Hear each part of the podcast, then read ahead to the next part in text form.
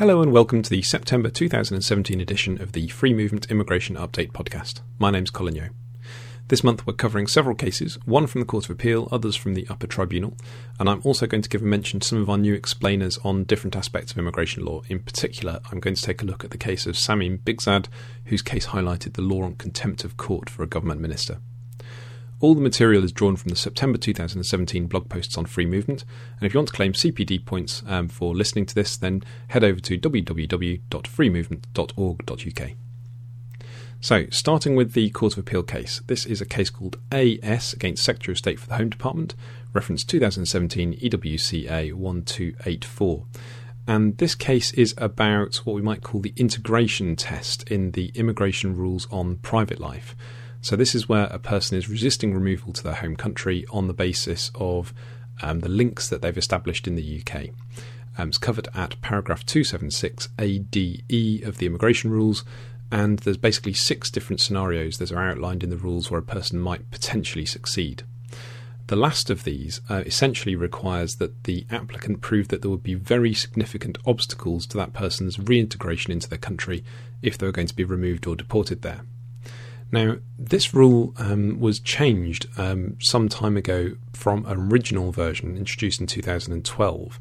And the original version introduced in 2012 um, provided that um, the person had to show that they had no ties um, to, to, to, the country, and that was um, social, cultural, or family ties. Now, the change occurred in 2014. And although there was some tribunal authority from the case of Ogundimu on the previous version, the ties version of this rule, um, there hasn't really been any, um, or very much at least, um, judicial learning on the newer version.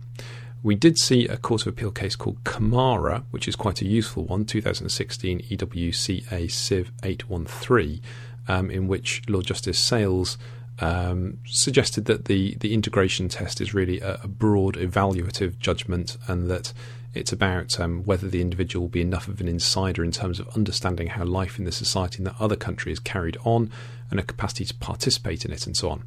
Um, so Kamara is a good reference point, but this new case of AS goes a little bit further, and it's um, it's a case where basically in the first tier, the immigration judge had um, apparently messed up really by um, not taking account of the change to the rules. So seemed to have looked at the existence of ties rather than the question of how the person would integrate if sent back.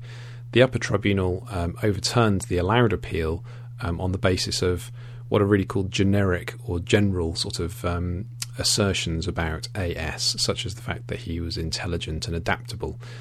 Um, that was appealed up to the Court of Appeal um, unsuccessfully by AS, and the Court of Appeal held that it was legitimate to take into account um, sort of generic considerations as relevant considerations, and that the upper tribunal hadn't erred in its approach. So, if you are dealing with these kinds of private life cases, you're trying to um, look at whether a person fits within paragraph 276 ADE, then this is one of your two main reference points, in, points along with the case of Kamara. Okay, I'm going to move on to the upper tribunal cases now. Some of these we can take fairly briefly.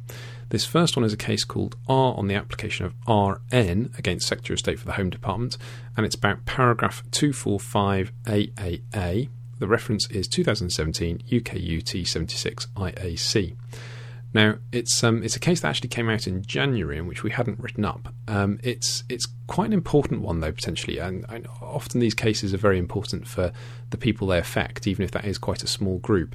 Um, this one, I understand, is under appeal. I think one of my colleagues, Amanda Weston, is um, taking the case, and um, it's really on the question of when a points-based system migrant or family member might qualify for indefinite leave to remain on the basis of five years of residence and it's a question of absences from the UK. And what it turns on, really, in the end, is the question of whether residence is the same as presence um, under the immigration rules.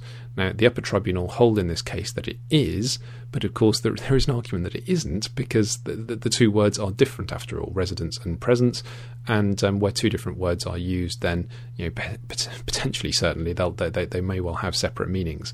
Um, residence could be interpreted much more broadly than presence, because if you're away on a day trip or just a, a, weekend away or city break or something like that, then you could easily still be resident in the country even if you weren't present there.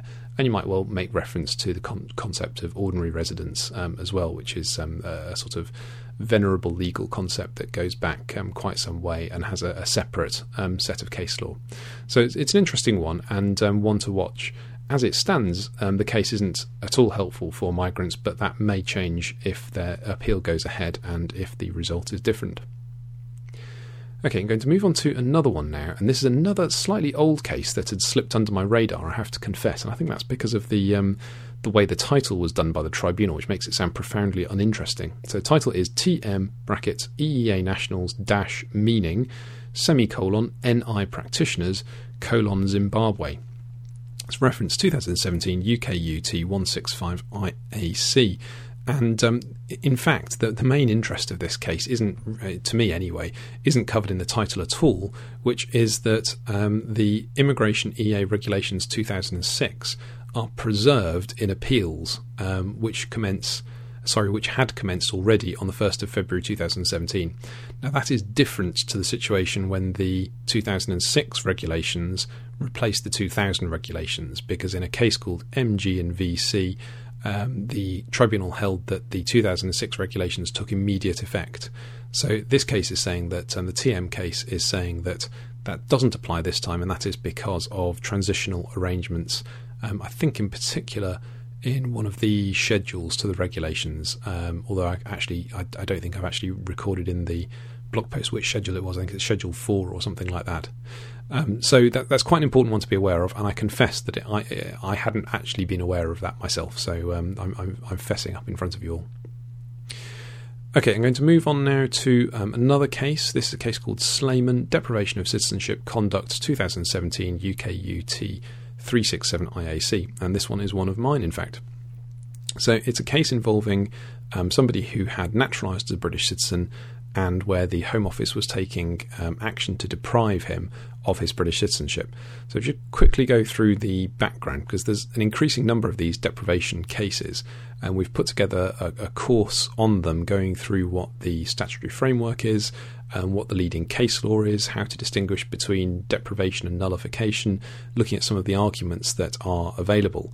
Um, and um, this is an interesting one because it's the kind of set of facts that isn't, um, it's not unusual, shall we say, in these kind of deprivation cases. So the um, claimant or the applicant had entered the UK, and at the time that he'd entered as a young man, he had lied about his age. And because of the age that he claimed to be, he'd been given a short grant of leave, so slightly under 18 according to his own account at that time. He'd been given exceptional leave to remain at that time, and he had then applied for an extension, um, which the Home Office had sat on. So he'd applied in time.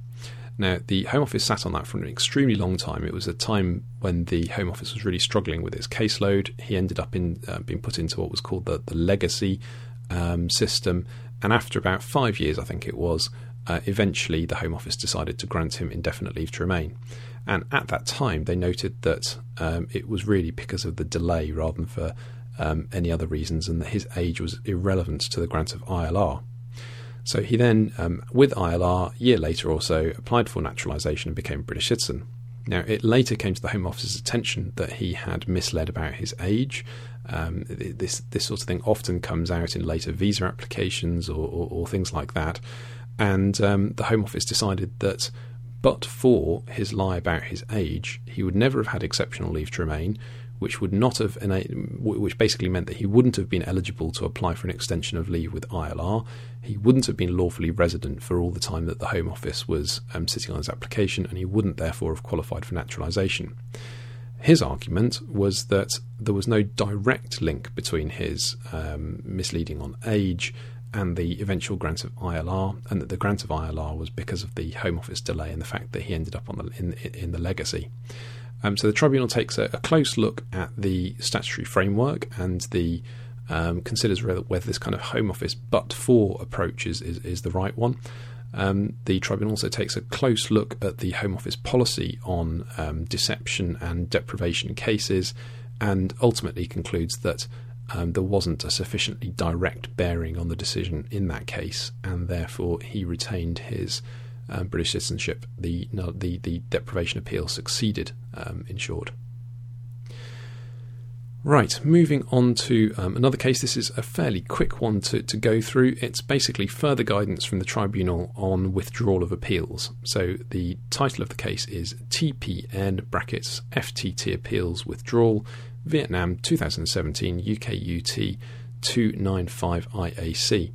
I'm not going to go through this in detail, but it's the second case I think we've seen from the tribunal looking at um, the proper approach to withdrawal of appeals, in particular by the Home Office um, because you, will probably be aware if you're listening to this that the Home Office has a power to withdraw a decision, which will normally lead to an appeal being withdrawn, but there is a discretionary power potentially um, for the tribunal to allow the appeal to continue even though a decision has been withdrawn.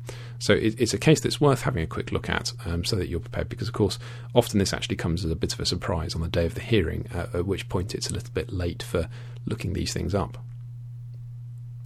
Okay, another case. This is a an important one, and it's of potentially very wide application, and it, it's also quite a startling set of facts. Frankly, this is a case called ARRANZ, A R R A N Z, EEA Regulations Deportation Test, 2017, UK UT 294 IAC. Now, the set of facts I say is striking. It's um, the, the the gentleman concerned had been convicted in Spain of the murder of 12 civil guards and injury to 43 civil guards and 17 civilians, and that had been perpetrated on the 14th of July 1986, and the offences were committed in the name of the terrorist organisation ETA. And the appellant had been sentenced to 30 years of imprisonment. So he was released after 24 years. He travelled to the UK and he was sought by the Spanish authorities under an extant um, European arrest warrant there'd been separate proceedings on extradition, and his extradition had in fact been ordered.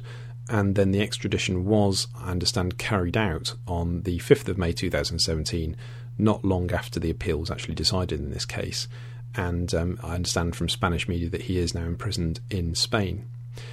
On top of that, in the UK, he'd been found in possession of various false identity documents and he didn't hold permanent residence in the UK and therefore didn't benefit from the enhanced protection that um, from deportation that permanent residence brings. So the question was, um, could he be deported? Now, ultimately, it's probably academic because he was um, extradited in any event. But um, what the tribunal says here is interesting for other deportation cases. Now, this case is decided under the 2006 regulations, which, of course, we were just discussing earlier, have been replaced by the um, 2016 regulations in all cases from the 1st of February 2016. Um, as we discussed, um, appeals carry on as they are, but new cases are decided under the 2016 regulations. The 2016 regulations are different on deportation. In particular, there's Schedule 1 regarding deportation and the fundamental interests of the United Kingdom, and there's kind of set of criteria that the Home Office says it would be um, unlawful for a judge not to have regard to. Now, the, the legality of that is somewhat dubious, shall we say, of Schedule 1. Um, um, and I, I, the reason I'm mentioning that now is that Arranz's, of course, decided under the 2006 regulation. So, you know, is it just a very limited interest, or does it have ongoing relevance? I think there's a very strong argument that it does have ongoing relevance because European law hasn't changed in the meantime, basically, and really the um, the ratio, shall we say, the the real decided point of this case is that if there is no current risk, if there is no serious um, and present threat to the interests of the United Kingdom, and basically there's no risk of reoffending, um, then the, the test for deportation is not met. And importantly, and this is perhaps one more for the sort of case law geeks, um, like me basically, um, the, the tribunal confirms its opinion or confirms understanding really that what we call the Bouchereau exception um, to deportation is no longer good law. Now, Bouchereau and the line of cases that followed it were about um, particularly awful crimes um, which were offensive to the public, um, potentially allowing for deportation in EU law, even though there was no present threat. And the tribunal agrees with the Court of Appeal that that's probably not good law anymore, and that it's been um, effectively, effectively superseded by the um, change to EU law in 2006 that took effect in 2006. So, if you are dealing with you know, petty criminals or, or crimes of a rather less serious nature, which is almost any crime, then you know, this is a, a, useful reference point potentially when talking a judge through how EU law works, um, because you know, this this was a, a, terrible crime that was committed, a very long prison sentence that was imposed. Um, there were some indicators, at least, of, of current risk in that there was an, uh, a European arrest warrant and there was also the um, false identity papers. Um, but nevertheless, the tribunal held that um, the test for deportation in EU law wasn't satisfied by the facts of the case, and the appeal was allowed. Another case from the tribunal, this one is called R on the application of MMK against Secretary of State for the Home Department, and this is on consent orders, legal effect and enforcement, 2017 UK UT 198 IAC. Now, President McCloskey, who um, is no longer President of the Tribunal, he's been replaced, um, his term having come to an end, was, uh, I think those who are following tribunal case law uh, will be aware he was increasingly anxious at lack of respect by parties um, for um, orders, basically, of the tribunal and for tribunal procedure. And this case arguably explains one of the reasons why, um, if there has been an increase in disregard for tribunal orders and procedure, um, that why that might well be taking place. Because in this case, we've got a classic example. It doesn't. You know, this this is not at all uncommon, should we say, where the Home Office um, withdrew its decision in response to an application for judicial review. The Home Office then agreed a consent order, which included an agreement to pay the costs to the claimant and to make a new decision within a certain time period and then the Home Office just simply didn't do so. The the, the new decision didn't follow within the time um, that had been agreed.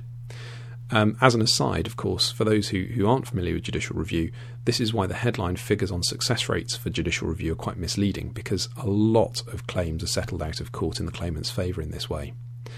So the time frame in this case was three months for a new decision, and it took the Home Office ten months to issue the decision, and um, even longer than that to, to pay the claimant's legal costs.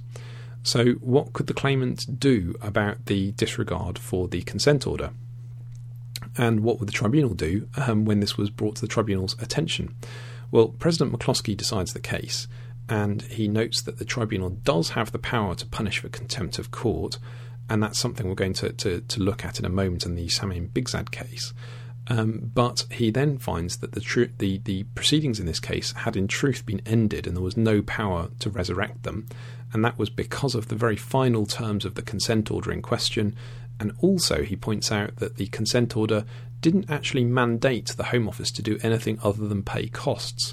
And the reason for that was that the agreement for the Home Office to make a new decision was in the recital to the order, not the body of the order. It wasn't one of the numbered paragraphs as such. It was on the it was in the kind of upon um, type paragraphs at the at the start of the order.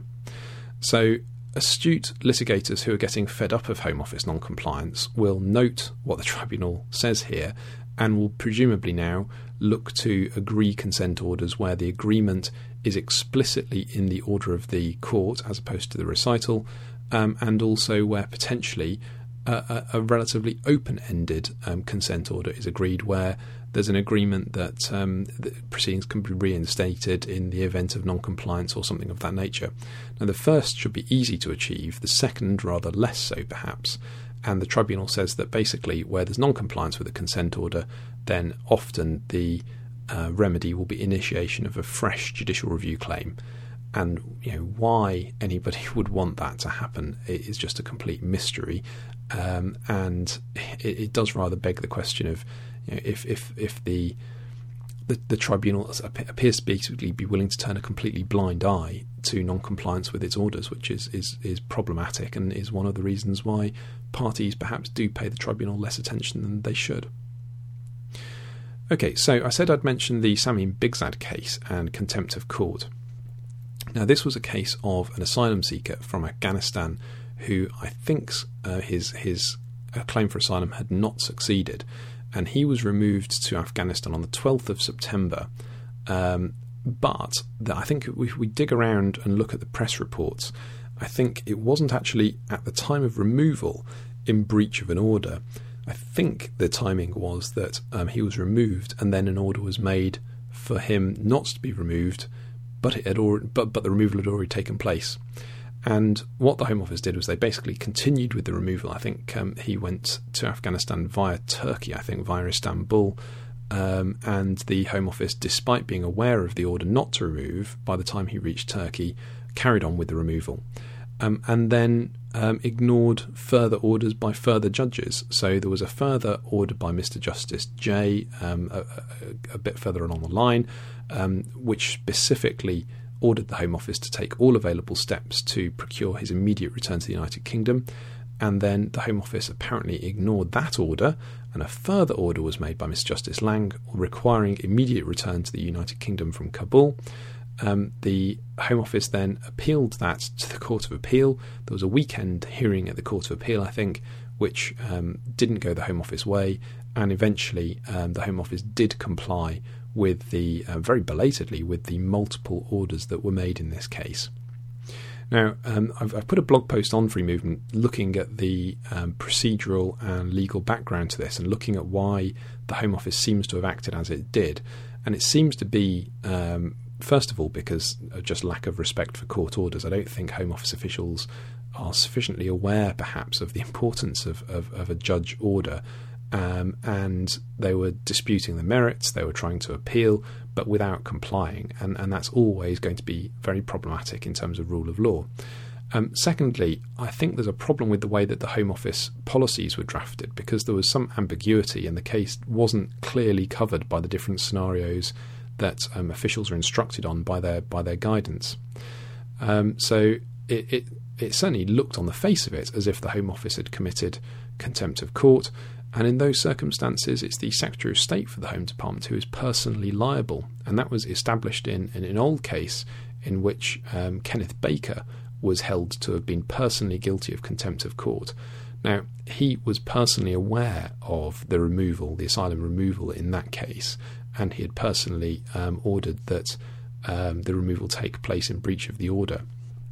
However, um, I'm not not quite sure that his personal knowledge was necessarily um, part of um, w- was required. It would be interesting to see if the, if the Bigzad case does go further and does go to court. And I haven't really heard anything um, since the the, me- the, original media coverage then um, it'd be interesting to see if there is any kind of personal liability, how much per Amber Rudd actually knew, because the policies at the Home Office are certainly that these kind of issues need to be escalated and that um, senior civil servants and, and ministers need to be um, brought into the picture quite quickly. So watch this space, but it, it's a good illustration of how contempt of court works and the importance of compliance with court orders. Okay, just ending this month's podcast, then, we've got another three explainers that I just want to really quickly mention and not go through in detail. Um, there's one on the fee waiver policy, covering who qualifies and what the Home Office policy says. So, fee waivers are where the astronomical fees that are now charged for um, immigration applications might potentially be unaffordable um, to an applicant, and where it might be that they can bring themselves within the fee waiver policy, where the Home Office will consider the application even though the person um, hasn't paid the fee. Now, it's quite a limited group of people, and it's essentially around destitution and exceptional circumstances, which is very hard to prove. Um, but if you um, are interested in that, or if you're dealing with those kinds of cases, um, then do take a look at that post.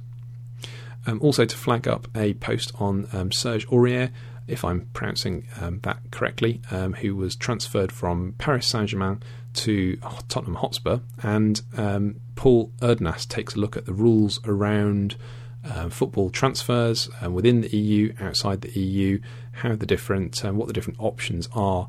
And um, I think it's quite an interesting case study in sort of elite sport immigration stuff. Okay, finally, um, we put out a post on what seems to be a new team at the Home Office that's been set up to deal with high profile immigration cases because we've noticed that increasingly, um, where a sympathetic migrant story reaches the media, and there's a lot of fuss essentially on, on Twitter and in mainstream um, press outlets, the Home Office is actually getting quite good at responding quickly to those and potentially reversing decisions that have been made. And we spelled out several examples, um, starting with the Brian White case, a um, Zimbabwean um, who wanted to go to university.